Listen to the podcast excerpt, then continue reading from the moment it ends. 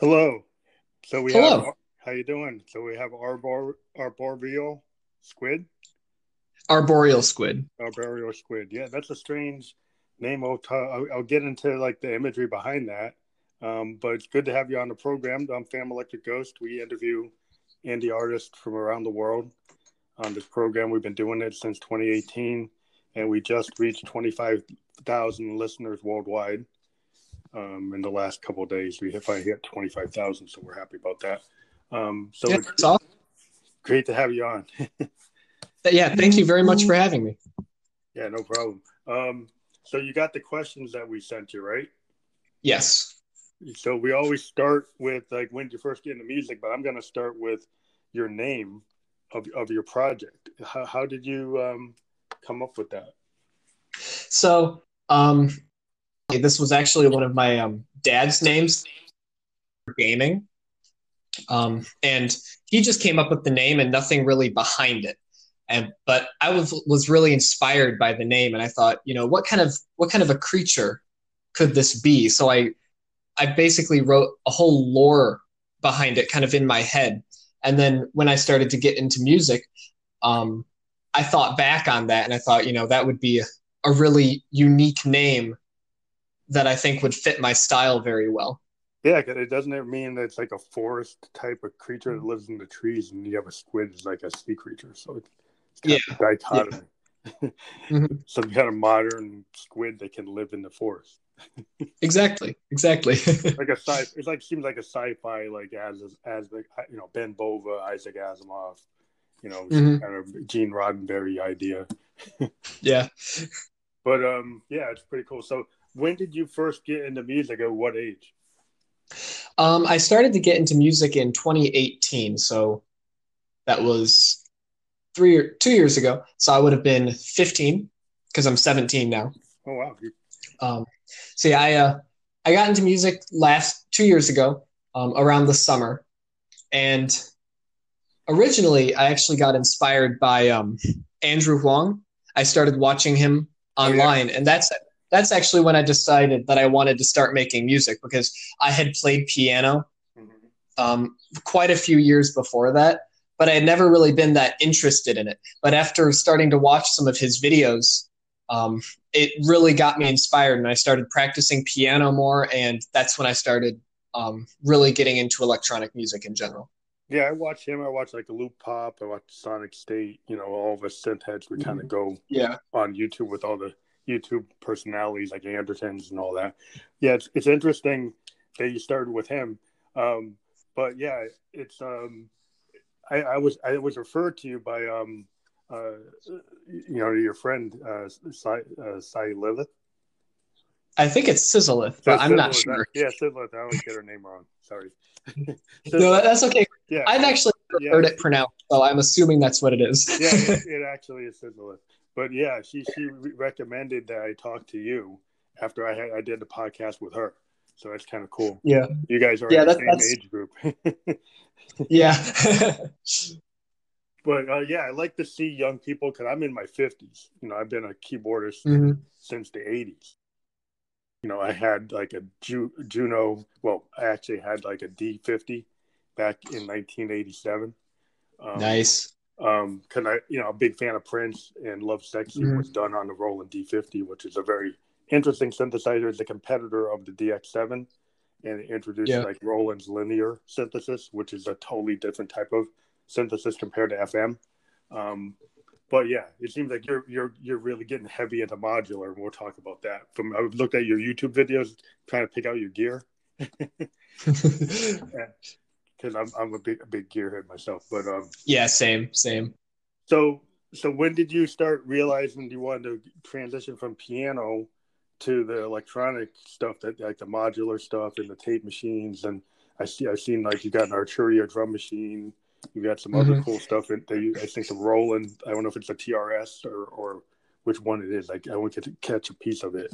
TRS maybe. Um, well, I decided that I wanted to get into electronic music. Um, like I said, Andrew Huang, but also he he was like my starting inspiration. Um, but I after him, that the, he was my main inspiration to get into synthesizers. Mm-hmm. I started working in um, FL Studio first with like soft synths and all that yeah. until um, 2019, where I got my first hardware synth, which was actually a, a Korg Volca bass.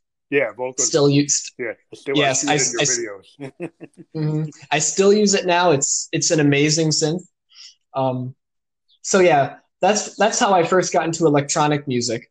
Tape machines came a little bit later. Um, I started watching Heinbach. I don't know if you've ever oh, heard yeah, of him. Heinbach, yeah, he works with Loopop too. Yeah, yeah, yeah. I, I love his videos. He um he first got me into tape machines, first cassette tape, and then actually a few days ago I got my first uh, reel to reel. So I've oh those are awesome. I used to have a yeah. four tracker back in like '86, and I combined it with a Korg sequencer and a Roland D50.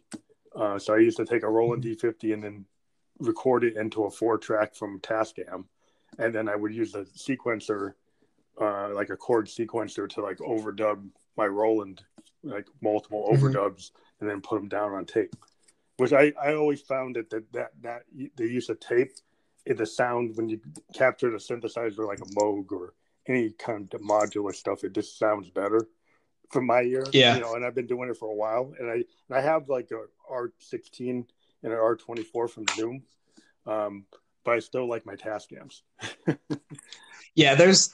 I just I love the magical sound of tape, especially when you um, record it and then bring it down to half speed. Oh, yeah. It's just there's stuff just the do, textures yeah. that you can get. Yeah, the stuff you can do with analog, like on a reel to reel, you'll see, you know, the stuff you can do on the reels. Um, you know, mm-hmm. it's just especially if you're trying to capture an analog or a modular synth. You, you, yeah, that, that analog signal is so warm, and if you bring it into like an FL Studio, I had a, a little story.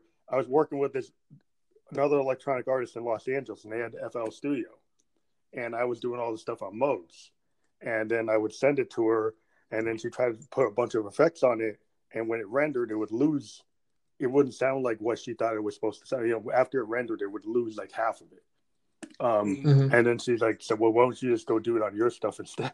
she just send me like like this like audio files, and then I would record it on my equipment, and it ended up coming out better. But um, yeah, but uh, yeah, yeah. I actually, yeah, I I like to record a lot of my stuff onto tape for like my jams or my songs too it just you know it adds that whole flavor that you can't get when you record digitally. Plus, are you getting into like found sounds or like field recordings with that stuff? Are, are you using? Yeah, yeah, I um, yeah, yeah. I actually I have I just have a H one, which is the very small recorder from Zoom, but I do uh I like to take that with me everywhere that I go. See if I can find some new stuff to put in a track.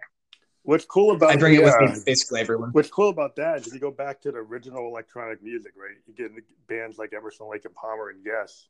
You know, I think it's if you go to the Fragile album, they actually went out in the woods and field recorded the woods, and, and it hmm. opens up that album. And that's kind of like uh, original electronic music was very progressive in that that, that kind of experimentation of actually going yeah. out and capturing people talking you know, giving scripts to people like Pink Floyd used to give scripts and then have people just mm-hmm. like kind of say kind of inane things and then capture it and you know glass breaking and all kinds of other things but just the kind of cinematic use of of like field recordings and just mm-hmm. grabbing sound and now i think today with the granular synths where you can grab samples and then turn them into pads um, so you can take a field recording into a granular synthesizer, and then you can create this really strange experimentation, um, which is pretty cool. Which I'm starting to get into. Yeah, I've actually I've only used a little bit of granular synthesis, which is um, FL Studio's Fruity Granulizer plugin. It's not like it's not the best plugin ever, but it's fun. Um, the main sample-based synthesis that I've done is using Native Instruments Form plugin. I don't know if you know yeah, that. Yeah, I know what that. Yeah, it's uh it's a crazy good plugin. I love putting like basically anything in it. Like its main thing that when you think about it is like vocals, turning vocals into synths, but I've put other synths into it and like re-synthesized them. I've also put traditional instruments like kalimba through it. Mm-hmm. And it's just you know, the the kind of sounds that you can get through is just great. Yeah, I've been using like a make noise morphogene to grab samples and then bring them into some of my hardware synths, like some of my Moogs, and kind of revoice them mm-hmm. by running it like a, a sample grandmother and then maybe run this verb mm-hmm. on it and then you get all kinds of strange behavior um, yeah just because that real spring reverb is nothing like a like a physical spring, spring reverb it's kind of kind of old school but like an old space echo like the Roland space echoes if you ever heard about them yeah they, they actually had yeah I've, I've seen yeah those. those are pretty amazing um, so you've been working on music just in the last couple of years. You started getting diving into tape and analog and modular that I see you doing. And what what made you want to go? I guess you said you were watching Andrew Huang, and mm-hmm. were there other like did, was there music you started listening to that that kind of drove you? I guess the question we always ask is like, who are your influence and refer- influences and reference points? So is it primarily what well, you saw on YouTube, or were you actually listening to music that was similar? Yeah, actually, um, it, it started off with Andrew Huang, and I actually never listened to electronic music before that. I hardly even knew it was a thing. Mm-hmm. But after after listening and watching to Andrew Huang, I then kind of started to um, explore electronic music, see what was out there, and I came across this band called Infected Mushroom. I don't know if you yeah, I think, heard them. Yeah, I think I would uh, refer to yeah. them by your friend. yeah, they're uh, they're they're like my top influence. Just how they compose their songs, the like the arrangement, the sound design. Mm-hmm. You know, all of that really inspires me, and that's where I draw most of my inspiration from. Is from them. That's interesting. So, just more more recent um, inspiration, like a lot of, you know, I'm in my 50s, so I was always inspired by the old school you know, guys like mm-hmm. like Sun Ra, one of the first jazz bands to ever use a Moog back in the late fifties.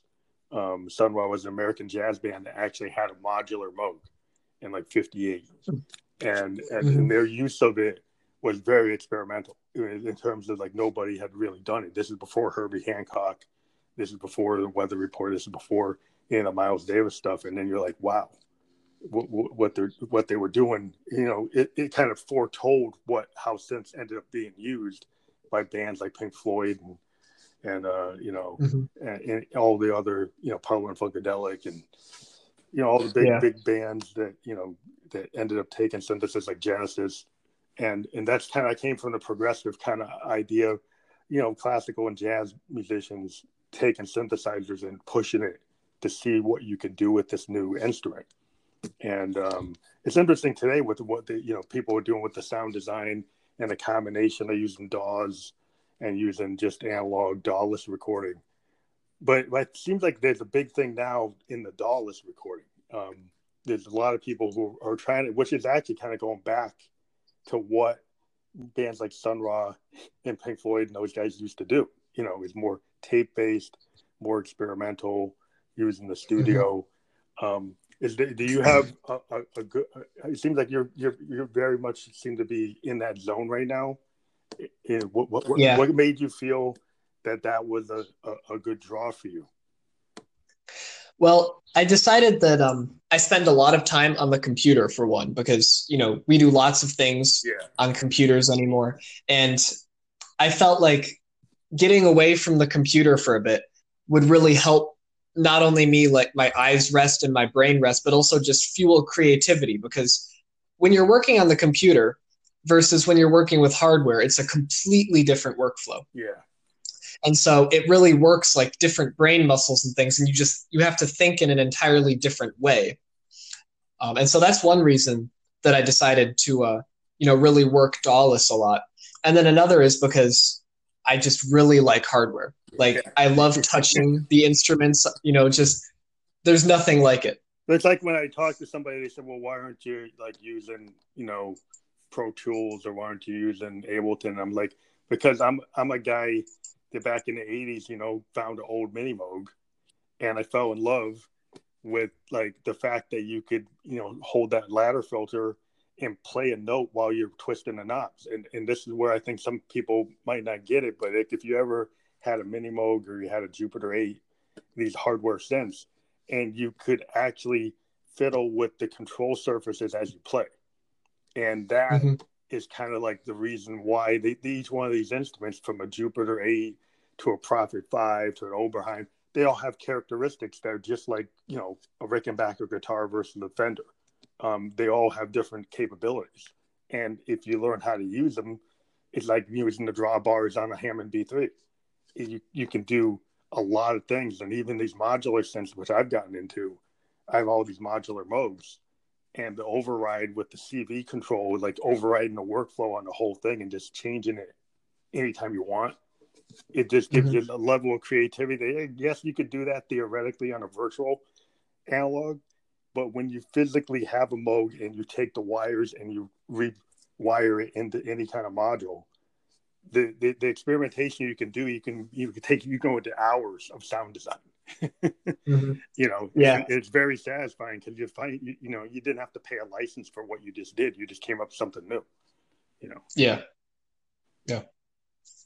So, um, so you do you hang around a lot of other musicians that are into the same thing, same type of style recording that you're into? Are you like a part of a um, collective, or or you just have similar uh, taste with people that you work with? like personally, like in person, I have not actually met anybody that has similar music taste to me. I live in a place where country music is the most popular music, so that that should give you an idea. yeah, well, I live um, in New Hampshire. It's the same thing. mm-hmm. Yeah, but um, also like a year or two ago, I um discovered Metapop, and that's where I've met all of my music friends from around the world. Is over that. Oh, that's cool. Yeah, I've kind of met people through Anchor FM because um, I keep on interviewing, you know, all of these artists I found on Instagram, mm-hmm. and then I've been able to get to the community that way, and uh, you know, I've been able to even collaborate with with people. Like I, I collaborated with a lady in Los Angeles. I collaborated with a lady in Denmark. Um, mm-hmm. I'm trying to work with this uh, another lady in um, in um, Norway and it's just amazing that you know, like where I live, country music and folk music is the is the is, is the main thing. So being electronic yeah. music in New Hampshire is not the big deal, but I'm close to New York and I'm close to you know Boston, so I go there to play live, and then I meet real people before the lockdown. Mm-hmm. yeah, but but um yeah, it's cool that I was doing this show for the last two years. So I've been able to continue connecting, which I think is yeah. cool. It's, you, know, you found a different way to connect, which is you know, with this all the social media on the in the internet, that's a good use of the computer. And like yeah. you, like you said, you know, everybody's so plugged into their cell phones and computers. You know, it is good to actually be on a different type of tool to create your music, because um, then it gives you a different. You know, you don't get burned out of that same interface that mm-hmm. you're using for everything else. yeah, yeah. Just just getting away from it, doing something different is just very refreshing. Yeah, so that's interesting because I, I, I, understand like if it's certain types of musical genres. You know, the DAW has given you know a kid in Brooklyn a lot of power to be able to do something that he couldn't have done before. Um, mm-hmm. You know, but then again, if you go back to the original hip hop, they were using like you know groove boxes, you know, using like, yeah. like high MPCs and you know 808s and you know and using uh, you know uh, TB3s and I still think that taking a TB3 or taking an 808 or a 909 with a, a Kai MPC, I, I kind of prefer doing a beat that way than to mm-hmm. doing it in the DAW. Even though you could get to the same thing, there's something about when you do it on those boxes that, that something happens that's a little different. Yeah, agreed. Um, so when you come to produce, when you actually finalize all the stuff you record, do you end up bringing it into to a DAW, or do you use other methods? Do you have the final finalization or mastering? Yeah, um, when I when it comes to like writing complete songs, taking ideas that I've made on my hardware, um, and actually like mixing it down, arranging it, I do use a DAW for that. Yeah. Um, I use I use FL Studio for that because you know I just I don't have the means to arrange things like that on hardware. Yeah. Um, yeah, I mean I think so. Yeah, that. Go ahead. Oh, I was gonna say. Um, so I usually have a two part process where I'll do everything that I can with the hardware that I have. You know, because the DeepMind 12 that I have has internal effects, so a lot of the times I'll use those. Yeah, that's a good. That's a good. Um, yeah, that I love that synth because it has the internal effects. I mean, they sound amazing. Um, but anyway, I'll I'll record the hardware stuff into FL Studio, um, and then from there on, I will process it digitally, like with EQing and mastering and mixing and all that stuff. Yeah, it's interesting because um, like the Deep Mind is kind of like a replication of the of the Juno 106, which is yeah, and that's a really famous Roland polished mm-hmm. It's just got those luscious pads that everybody wants. You know, whether you know it's weird. It's it's interesting. You know, from that new wave, new romantic era, everybody you know gets drawn to like the Jupiter eights and the 106s or the Oberheims, um, just because of that analog polysynth.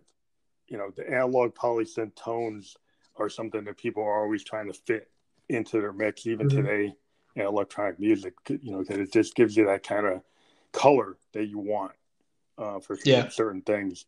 Where the Moogs are like the bases, like what you're doing with your vocus, kind of like what you could do on a mini Moog. Um, it, it, replicates it pretty good, but um, mm-hmm. but yeah, it, each tool is just you know really specific to what you're trying to get at, and so it's just a. It, I think it's just an adventure. It's like a sonic adventure. I always look at music as like sound painting and each mm-hmm. each palette, you know, each tool or hardware synth gives you like a different color. Um, yeah, that's that's what I like best about hardware synths, um, and just like the world of synthesizers in general is that while technically they're all synthesizers, every single instrument just has a completely different feel and workflow, and it just it makes the experience very unique. Yeah, that's why over the years, like I've been able to collect as many of them as I can mm-hmm. and it just has you know be able to have have a certain flavor that's like oh you got to bring that mini moog out because it's going to give you something that and the thing about moog is interesting every moog they put out sounds different from the beginning um, mm-hmm. and so the mini moog versus a voyager versus a grandmother versus a one you know, every single one it doesn't sound exactly the same so you can always pull you know there's always a reason to like pull a different one out for a different feel. Not that yeah. you can't get close, you can get close to the same sounds, but they're always a little bit different. And if, if you've got like trained ear, you're like, wow, that's that's not exactly the same. Um, mm-hmm. And you can take advantage of that. And I think that's what we like to do with hardware, since you take advantage of that.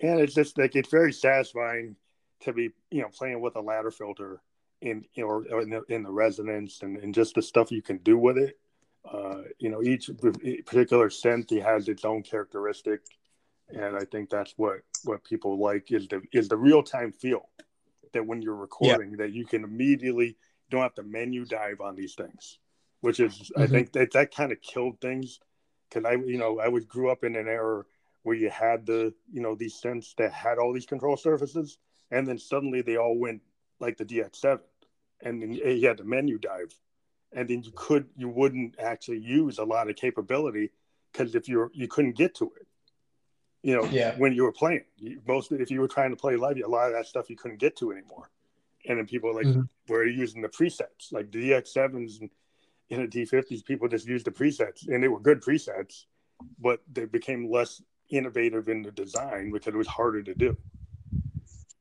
yeah that's actually one reason that um I picked up the uh, Volca FM because it has you know it's DX7 compatible and everything, which is really neat. Um, but it also has on the face like attack and decay knobs so that you can actually change the sound as you're playing. Yeah. So it makes it a little bit more performable. Yeah, I think the age of the diving down synth is starting to, you know, it's going back, going away. yeah, and yeah, because you can tell that when uh when people are coming out with new synths, they're having a lot more performance features. Yeah, I mean, Roland just re- reintroduced Jupiters to have similar control surfaces to the original Jupiters. There's like mm-hmm. no menu diving. Everything's a dial, everything's a slider, everything's well yeah. marked as to what it is. And even on big, big systems like the Fantom, they've got an analog, like, well, they've got a synthesizer section that has attack decay sustain, it has the filter knobs, it has, you know, the envelope generators, it has access to it in real time everything you would need instead of having to dive down. Which I think yeah. a lot of musicians started complaining that you know we, we, we the reason we go try to find Jupiter 8s, we try to go to find a 106 is because of what they how they were built. yeah, you know, because you can't you can't do that in some of the modern sense that they have been building. Um, so that's mm-hmm. that's interesting. And then people have gotten into Euroracks because that's the ultimate control. that you build a synth from scratch with every yeah, every, uh, every single little component. yeah, I've been I've been really interested to get into that. I have um I haven't actually gotten any of it yet because price yeah, has been turning me down. You can end up spending more than buying a big synth.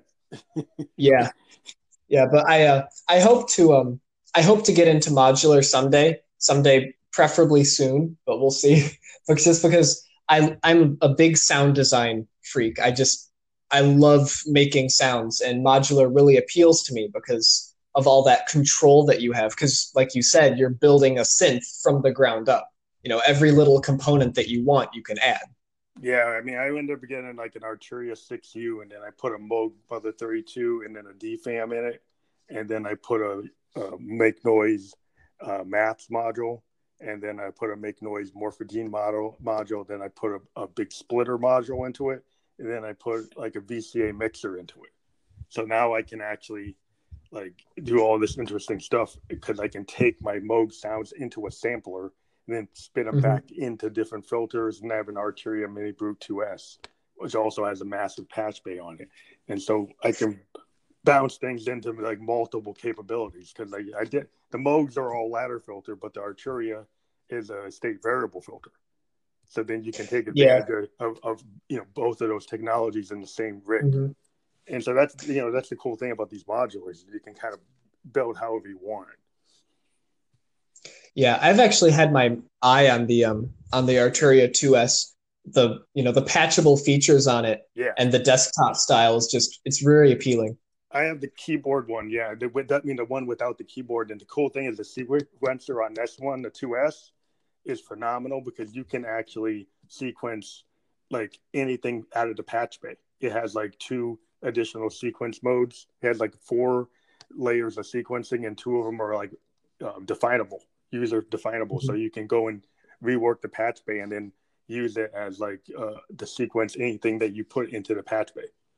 Um, yeah. So, so, it allows you to do super interesting modulation um, using the sequencer to actually modulate the synth in, in a very interesting way, which in some sense, you know, there's sense that can do it and you can build things that could do that, but it's one of the coolest mm-hmm. uh, uses of that I've seen. Um, yeah, agreed. It gives you a lot of capability if you're really trying to get deep. And then the LFOs on it, I mean, it's got two LFOs that are pretty pretty powerful. What you can do with them, but um, yeah. So, have you been like in terms of your synthesis? What's your favorite kind of synthesis like process when you're doing sound design? Do you like to do a lot of things with low frequency oscillators, or or with envelopes, or do you have any particular ideas and synthesis that you like to run when you're doing sound design? Um, usually when I'm doing sound design, I um I like a lot of LFOs. I think that's one of one of the things that brings a lot of texture. Yeah. But it also depends on what kind of sound that I'm going for. Like if I'm going for pad sounds or, you know, effects kind of sounds or ambient dramatic sounds, cinematic kind of stuff, which I like to do. Mm-hmm. I will use a lot of LFOs. I'll have LFOs modulating the other LFOs. Yeah. I um like I like to bring in the mod wheel as well yeah. because um the DeepMind 12 one of my favorite things on it is it has a mod matrix with eight different mod slots. So you can assign your LFOs to modulate literally any parameter, including um, most effects parameters as well. So I'll um, I'll control things like that. That's the main thing that I use for um, pad sounds, which are one of my favorite sounds to design. When it comes to bass sounds, um, I usually don't do that much experimental stuff when it comes to um, the synth itself. Like usually it's just saw wave, filter cutoff, you know, the generic kind of thing. Um, but when I process it, I like to take different ways of um, putting effects on it creatively creatively yeah because i think you know when, when you have a bass sound you know that you don't really have that much freedom with the synth itself because you know it, it'll get weak if you do too much weird stuff to it. But when it comes to the processing, especially the type of distortion that you put, you can get a really unique sound. Like um like I I don't know if you've seen, but in some of my videos I feed back my headphone amp and then I run oh, yeah. my vocal bass through that. Yeah, that's a Moog like a mini Moog technique. Yeah. The, the mini Moog has the ability to kind of overboost it by taking that back into it. And it, mm-hmm. that's kind of like how you the, the interesting thing interesting thing about Moogs is like when you're playing with bass lines on Moogs is like that ladder filter um, it can really, you know, tiny increments can really change the bass tone. Yeah. Um, on, on, a Moog, and so when you're playing with it, and then now they with my spring reverb on my grandmother, there's a lot you can do um, because of that that actual like analog spring, and mm-hmm. in, in different uh, because you can override it with the CV, you can have it affecting all kinds of things. Um, and, and it kind of is like a mod matrix to control voltage. It's like you have so many different choices, and if you got it hooked up to a Eurorack, then you can do that same kind of idea you're doing with the LFOs. You you can have the modulation wheel controlling anything that you can send to it, um, mm-hmm. and then if you split it and then use um, like the the, the different uh, uh, capabilities on, on analog synths, you can keep on you know going into um, uh, modifiers that allow you to like split the signal maybe two, three, four ways and get that same signal going to multiple places at, at once. So mm-hmm. it allows you to do similar kind of thing that you're talking about. With, when you get into modular synthesis, you'll see the kind of craziness you can get. yeah. But um, yeah, it's a cool on, on, on, like a DeepMind. It's got that that modulation matrix, kind of like the way Prophets have. Like Prophet synths are famous for their modulation matrices. They mm-hmm. they have a lot of capability in that way. I heard the DeepMind has the same capability, so that's a pretty cool synth. Yeah, it does. It's it's very flexible. I like it. So so you get you you put everything down, you bring it into FL Studio. Do you then go to a recording engineer, or or do you do your own mastering?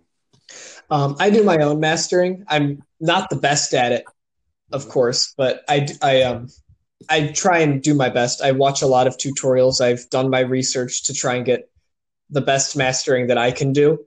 Mm-hmm. Um, I actually do.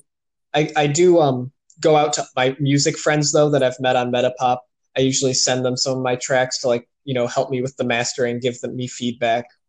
Well, cool. So I, I, I do. Uh, this, yeah, this time it's good to kind of not have to depend on a professional recording studio if you can't get to it. yeah, that that is true.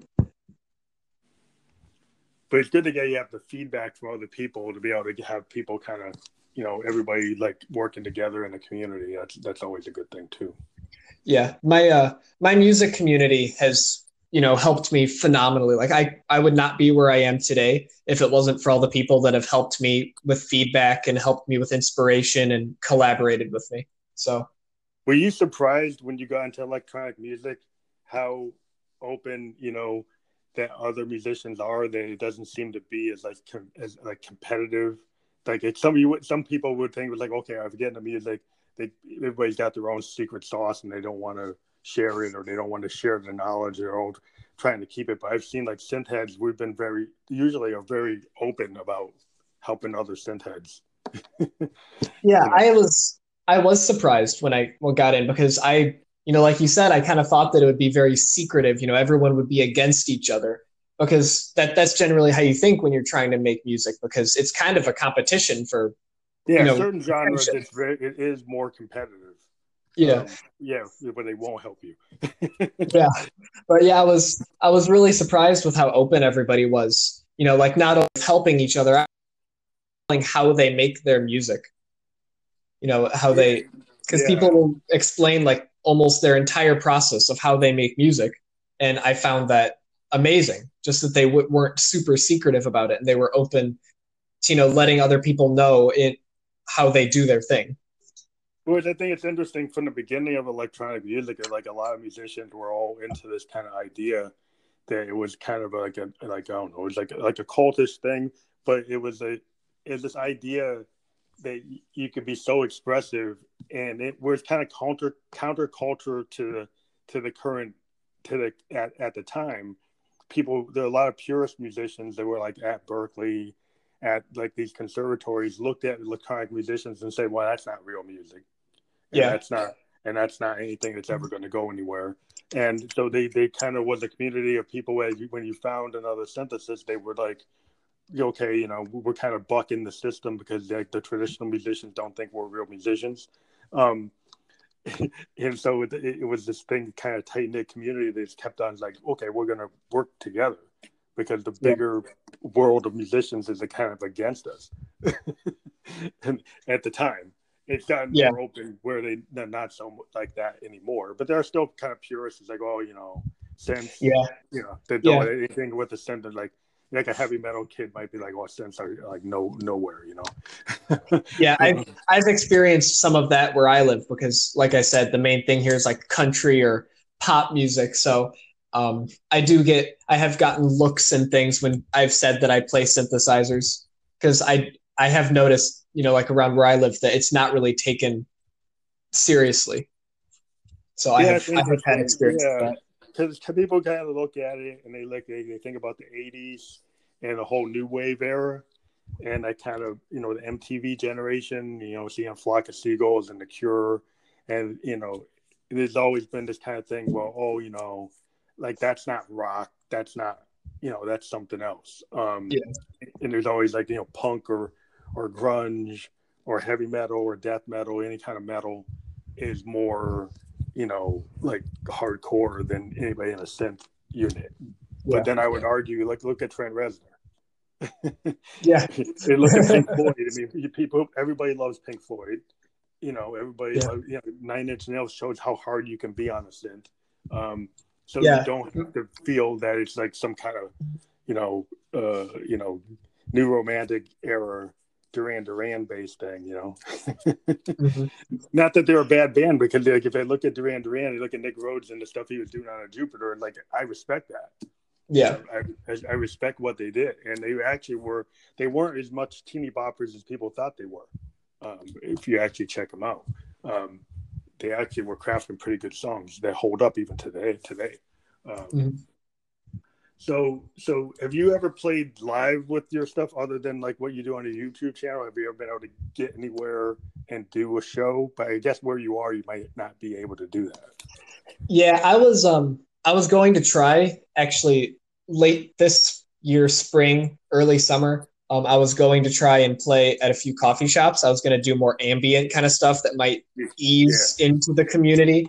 Um, Yeah. But then again, COVID hit and that kind of has gone out the window. But you've been doing a lot of stuff on your YouTube channel. I mean, I was looking at your Dallas track number one. I've been looking at a lot of your videos. Uh, so has that been? Have you been doing? Um, are you doing more stuff? Is that all like stuff that's produced ahead of time, or is it live? Uh, that's all like the Dallas jams and stuff. That's basically all live. Like I'll um I'll be fiddling around with my hardware synths. I will come up with a neat bass line, and I'll be like, "All right, let's go with it." And then I hit record. Like the melodies that I play and the transitions and stuff. That's all just on the cuff. I I don't plan any of that. That's cool. Cause like, one thing I've been really, well, I always kind of stress to like guys I play with when I record with guys, is I uh, every time I like link up with some real musicians and, and we do a, re- a rehearsal or something, I always like to kind of just like okay, let's just jam, and and just kind of get the feel, especially when you're playing with other musicians, kind of see if you ha- if we have chemistry. Um, Mhm. And especially with drummers, you know, you kind of well, I'll just follow the drummer and see what I can come up with and you know a bass player jumps in but it just kind of being able to do uh, improvisational music and it, you know this kind of free form what i call it like stream of consciousness music uh, which is kind of when it gets into electronic music that's how it started you know that's what people used to do uh, Yeah. and, and now today a lot of things are like a lot of things are so um, constructed in the DAWs that they don't have a lot of room um, you know, for for for changing anything. Um, but that's starting to change. You know, with more more people going out with rigs like modular rigs and coming out using you know, you know like non-traditional controllers um, to be able to use pad-based controllers or grid-based controllers or you know alternative methods of control of your of, of your music. then mm-hmm. people are willing to be more experimental again, which has been very uh, encouraging to me. yeah, yeah, that's one reason why I um why I try and do the DAWless stuff because like the improvisation music, and you can't really do that inside of a DAW. So that that's another reason I go with the DAWless. Yeah, I mean, the only way you can do that is if you're running like an Novation grid or you're running some kind of you know controller, uh, um, like an MPC level controller over your soft synths, like an Akai mm-hmm. Force or something. Then you could kind of be using the integration with your DAW and the soft. Yeah, well, yeah, I'm pretty sure that's what um what Sizzlith does. Yeah, she has she has the pad controllers. yeah. yeah, that's a cool way of doing it because then you can you can take advantage of it and then be more expressive or more experimental, and mm-hmm. and you kind of could treat your DAW like like a like a Tascam four tracker or a Fostex. Like yeah. you look at your DAW and you say, "Well, I'm not going to dive into it like like you can. Use it for muting and unmuting tracks, and then play live. Then you could you could be more innovative with it in live performance. Um, mm-hmm. I've been more of a guy that loves like my BeatStep Pro. I've, I've been using a, a, a BeatStep Pro for many many years because it just allows me to control so many different instruments, and then on the fly create all this stuff and I've used it in live performance forever. And I was very encouraged when they finally came up with the KeyStep Pro, um, because now that's polyphonic. It's got scenes. It's got a lot of more capabilities. Um, yeah, I've I've had my eye on that. I've I want one. well, just the KeyStep Pro, I took to New York City, and I had a bunch of projects in it. and I was able to run a, a whole gig. Like I did like four gigs in New York mm-hmm. um, with all my Rolands and, and everything do I have Rolands and Moogs, and I was using that as my control, central control structure for most of it. And then I still have my keyboard, and I, you know, so it allowed me to to extend. What I like about it, it extends my drum machine because I in my JD-Xi, I've got a JD-Xi, and I it's a drum. You can it has many many drum machines in it. It has all these Roland drum machines, but it can only do four parts. But if you hook it up to a BeatStep Pro, you suddenly can do chain patterns, like you know, sixteen chain patterns. Mm-hmm. Um, they have like you know 16 steps each and you can you can put them together as a project and suddenly you've got song structures that you could have you know multiple beats going on uh, and changing yeah. at any time and it allows you to do that with the other synths too and then you have multiple lines all coming together and it does a really good quantization you know when you're doing it dealing with it um, so you can easily fade into one thing into the next and it allows you to do a lot of really cool live performance um, which yeah, that's why. Um, yeah, that's that's why I've actually had my eye on the the KeyStep Pros because with how I do my live jams now, I'm having everything run its individual sequencer, um, and so as I've, I've actually been trying to work on playing full tracks on my DAWless setup, but it's been pretty tough to try and juggle all the different sequencers. So that's why I've had my eye on the KeyStep Pro or something similar to use as a master sequencer for everything. And it's great about it is you can have polyrhythmic stuff going on that still it still can it will still be in sync. So you could have yeah. you know each each sequencer line could be doing like polyrhythmic stuff that's maybe not in the same time, but it mm-hmm. will all kind of merge together in a good way, in a good musical way. So that mm-hmm. I've always loved the way that I do have other sequencers I'll try to, you know, coming off my Moogs and coming off my Rolands. I've and I, you know, you have to kind of play with that to make sure because it's not all the way sequenced. Um, but then the analog synths, you can kind of tie the clocks together. So that's one of the tricks with the analog modular. You can like synchronize all your clocks. And so then if you get all those synchronized and then you get your beat, BeatStep synchronized, you just have to synchronize that one clock against the BeatStep. Yeah. You know? And then you then you've got a pretty cool you know controllable thing as a one person show because I've been doing one person shows since like 2016, and it's mm-hmm. all about like syncing your clocks and syncing your sequencers and yeah. muting and unmuting and trying to figure out how to do it where it's musical enough that somebody wants to see it. mm-hmm. yeah. Um, yeah, for, for my clock, I just use the uh, DrumBrute as the master sync and then just send it out, chain everything. That's a good yeah. That's yeah, because that's that's that's an analog machine. So you've got a really cool, a decent clock capability with that. Yeah, Yeah. Anything you can clock. I mean, people go looking for clocks all the time. You know, they're always looking for like external clocking capabilities when you start getting into this. But um, one of the things I always like to ask is like, um, have you ever decided that you want to collaborate with like a musician within your genre or a musician outside of your genre? Yeah, I um I'm actually very open to collaborations. I've had I've reached out to other people to collaborate before and I've had some people come to me to collaborate and you know, I'm I'm very open to collabs because working with other people is completely different than working by yourself because everyone has their own workflow and their own sound. So, you know, you get all those different feels into your own music and you know, it makes a big difference. Um, yeah, I've, I've collabed with some people within my musical genre. Um, I've worked with an artist called Davnak. He makes electronica, um, Mhm. but I've had him record um, elect on some of my tracks because I don't play guitar, but he does. Oh, Uh, have you ever got any bass players to play with you? Not yet. I've actually for any bass players. Um, yeah, because bass is like a whole talent. I mean, I, I mean, a lot of us electronic musicians, we do our own bass lines. But every time I ever find a real bassist, I mean, a guy who knows how to play an acoustic bass, they always Mhm. just amaze me. It's, it's kind of, kind of like if you ever work with a real drummer. Like, if, Yeah. you can put down all the drum drum beats you want. As electronic musicians, we do really complicated drum beats and things. But when you actually get a professional drummer with a nice set and you know capability, and you give them like, well, here's the song I came up with, and then like ten minutes later, their drum part, you're like, damn. yeah, There's like there's nothing like a real live drummer. I know. It's art because you can't usually you know have a way to fit your drummer into your space because they make too much noise. Mhm. Yeah, yeah. Just working with people who um like play the acoustic versions of instruments and things. It's it's just really amazing what they can do. Like um like I also worked on a track had Sizzleth record some harp and some piano onto it, Oh, and yeah. she has she has amazing keyboard skills and harp skills. And I play keyboard, but not not anywhere near as good as she is. And so just you know the melodies and the performance that she can come up with that I could never do. I mean, no matter how much I programmed a synth to play it, you know, it's just yeah, it's yeah. phenomenal.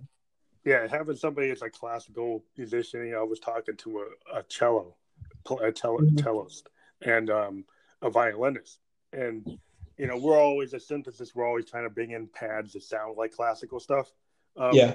but but like when you get a real like orchestral musician, then you're like, wow, like you know, like a cellist and a violinist, and even like if somebody's playing like um, you know, vibraphone in a band, it's like what you, they can really do is just always blows my mind. And I'm like, yeah, well, that's why I always leave room if I can play with somebody on an acoustic instrument. I'm always going to try to get them in on my, what I'm doing. but, uh, Yeah. but that's interesting that, that you have been doing that kind of collab. Um, have you um, uh, thought about um, you know doing live shows is it part of like a collective or a festival type of thing? Has anybody approached you in this COVID time to try to jump on any kind of these? I've seen more and more of these electronic, like online music music festivals starting to happen. Mhm. Uh, have you seen anybody like in, in in your zone trying to put put something like that together? Uh, actually, not. Like I haven't really heard a lot about that. Yeah, well, I, I just started seeing some of them. There's some people I interviewed that are are part of that. Um, they're Mhm. they're they're like bigger, you know, bigger level artists, but um, Yeah. there's some like labels because of what's been going on, like some indie labels and uh, and have been trying to put together like these showcases of their artists and these live streams. Uh, and Yeah. then there's booking agents that can't get people into the clubs, and they're starting to do that too. So it, it seems it's at different tier levels, but it seems to be because they realize they're not going to be able to do anything until 2021. Um, Mhm. So they're trying to figure something out. Yeah, the only uh, the only group that I have seen um, that's doing shows like that is Polyverse. I don't. They are. Um, they make plugins. They're a plugin company. hmm They've they've worked with Infected Mushroom on plugins. Um, so oh, I've, so, I they, found them. so they got infected mushroom doing that. Um, I think they had an infected mushroom show, but they're also having um, other like small artists and stuff who have been impacted by COVID play to make money and stuff. They have them play live on their channel. Yeah, some companies are doing that. You know, they're starting to. I think I even heard of Roland trying to set something up. They were going to do something pretty soon, but um, yeah yeah, like all the big companies, because you know they're selling all this gear to musicians. Well, you know, if we did, the musicians don't have a place to play it, they're not going to buy the gear. yeah. so, so it makes sense that the big instrument manufacturers from Yamaha, Korg, Roland, Moog are all going to. Well, actually, Moog's been doing it. Moog's been having people do shows on their channel. Um, so I did see that. Um, so that that seems to be a trend. Uh, the manufacturers are, are actually doing that. Mm-hmm. Um, so we always like to ask the question: What do you think the future of music is? I mean, you're in a kind of futuristic part of music, being an electronic musician. But what do you think the future is? Uh, sure. Like I've I've thought about it, and just with how different things constantly change, you know, constantly coming up with new instruments, um, you know, people pioneering new genres or combining genres, and just it's very hard to tell, you know, what the future holds when it comes to music, especially yeah, electronic like a, music. Yeah, I mean, the only thing I was always interested in is like, okay, now that COVID has happened, and the way musicians made money was they had to tour because mm-hmm. the physical media of music is no longer generating enough income for even big bands to survive on their income from from their record sales. There's yeah. the actual touring and you know merchandising and licensing that makes the money. Uh, and I've thought there's like, well, there's got to be a way for the music industry to, to get the the content to actually be fairly priced for musicians. Mm-hmm. And, and it's hard in a world where everybody can just get something on some streaming service for 0.006 of a penny. um, yeah. that, that, that's kind of like the demonetization of music because I grew up having to buy vinyl, you know, going to tape, then going to CD, and then suddenly, you know, Napster, and then iTunes, and now Spotify, and now now suddenly, you know, ten dollar album is now you know you just nine dollars a month for everybody's music. Yeah. Um, and so that's totally demonetized the value of, of our art. Um, except for touring, and now COVID's taken that away. um, so it's trying to trying to figure out like how do artists navigate this and and do what they love, but also be paid fairly. Yeah, well, that's actually um, that's one reason why the artists that I do support, um, I don't like to just stream their music. Like I, I've, I of course do when I want to listen to it, but that's not all that I do. Um, I like to, you know, buy their merchandise if they have any, or actually pay for their albums. Another reason why um, some of my favorite artists, I like to buy their CDs, like because one, I just I love physical CDs, and two, um, I like to support them as much as I can. So that's why I'm okay paying for a 10 $20 CD because the money is going to the artist. And I know being an artist myself, I mean, I don't make my living out of it, but I know, you know, it's a very hard to make money. So I like I like to encourage other people and do it myself to um, you know support the musicians that we listen to as much as we can. That's been a big flag that I've been carrying. I always tell people at the end of every episode to go wherever your music is sold, and if it's on Amazon, buy the Amazon version. If it's mm on iTunes, buy the Am- the iTunes full price download. Don't just stream. Um, yeah. Just because if it's an artist you love, that's the only way they're going to get the money. yeah. Um, and so, yeah, in, in, buying the merch and showing up at the shows and being supportive. Um, and in this age, you know, a lot of bands are on SoundCloud, they're on Spotify, and they have the new COVID button uh, where people can actually hit that button and donate through PayPal to their yeah, favorite. Mm-hmm. So I, I encourage anybody that's like a music fan, your favorite, you know, band, which might not be the biggest band in the world, you know, find them on Spotify and hit that COVID relief button um, with whatever you can give them. Um, because that's going to help out artists. Because you know, if these artists can't survive, you might not see them doing the music anymore. They might have yeah. to switch their career all the way. So if you're a supporter of music, it's it's a good thing to do that.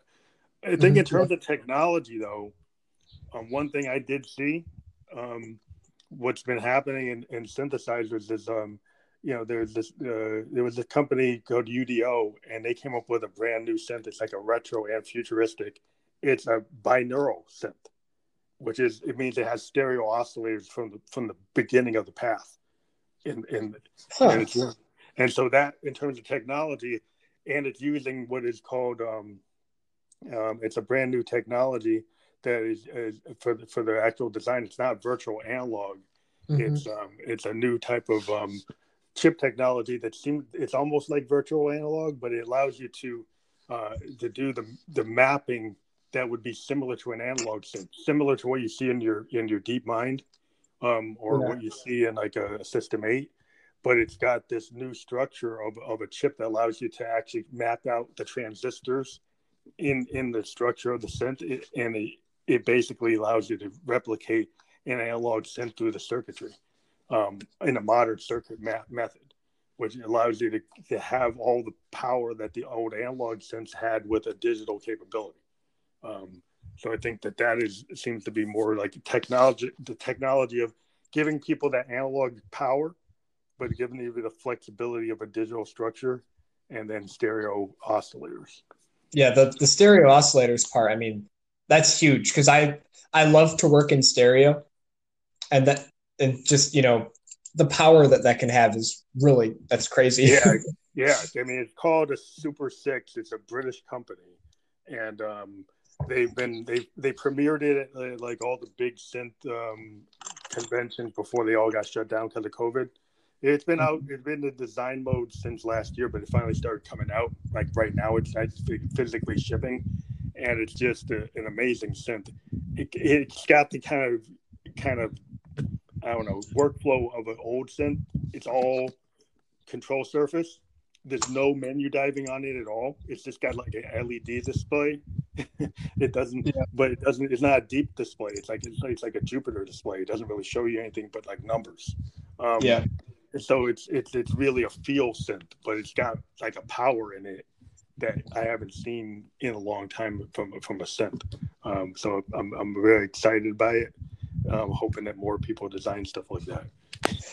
Yeah, I will. Uh, I'll definitely check that out. I actually just pulled up a video of it now, and we'll watch it after because that that sounds really cool. Yeah, if you hear with the chief engineer, he's the one that usually shows it off. He mm-hmm. kind of dives into what those stereo oscillators can do, and it's pretty amazing. Um, but yeah, that's that, I'm a big techie guy, but I do tech in my normal life. But um, mm-hmm. uh, I think like I think the future of music is a combination of like analog and digital and sampling and you know and control surface capability. Um, what I'm hoping to see is collaborative DAWs. And so one thing yeah, I would that, that would be nice. A real time DAW that I could go, you could jump into the and we could do it from our own studios. Mm-hmm. So if you had a drummer, he's in his studio, he could put down a track and you could actually play live with every member of your band in their own area and put it down into the DAW and then listen to the playback and act like you were actually physically there. Yeah, that that would be really nice, especially That's, during our current situation. Yeah, I would hope somebody would put the time into trying to build that because musicians would kind of need that, you know, based on what's going on. yeah. but um yeah, my those are my ideas, in which are more technical, but also theoretical. I mean, from a business point, how are we going to survive? So, like, yeah, everybody's got to pull together and get people to value music and value musicians, and mm-hmm. you know, get a real job. yeah. you know, but um, yeah, it's great to talk to you. I'm I'm, I'm glad that um, Sidla g- gave me uh, your information. I look forward to listening to more of your stuff on online. Are you working on a bigger overall project like um. Yeah, I actually have an. I actually finished my album um, about three weeks ago. It's coming out on August fifth. Actually, I just released another teaser for it today on Instagram.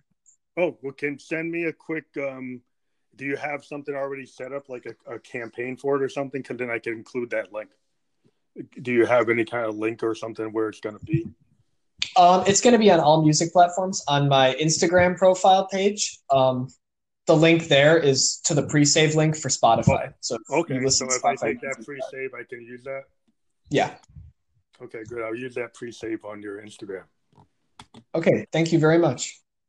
Yeah, so I'm glad that you came on the show, and uh, hopefully you can um, we'll get some good uh, good feedback on that new record, and good wish you good luck with that, and uh, hope that um, you keep on doing what you're doing, and get you're you still remain excited by music.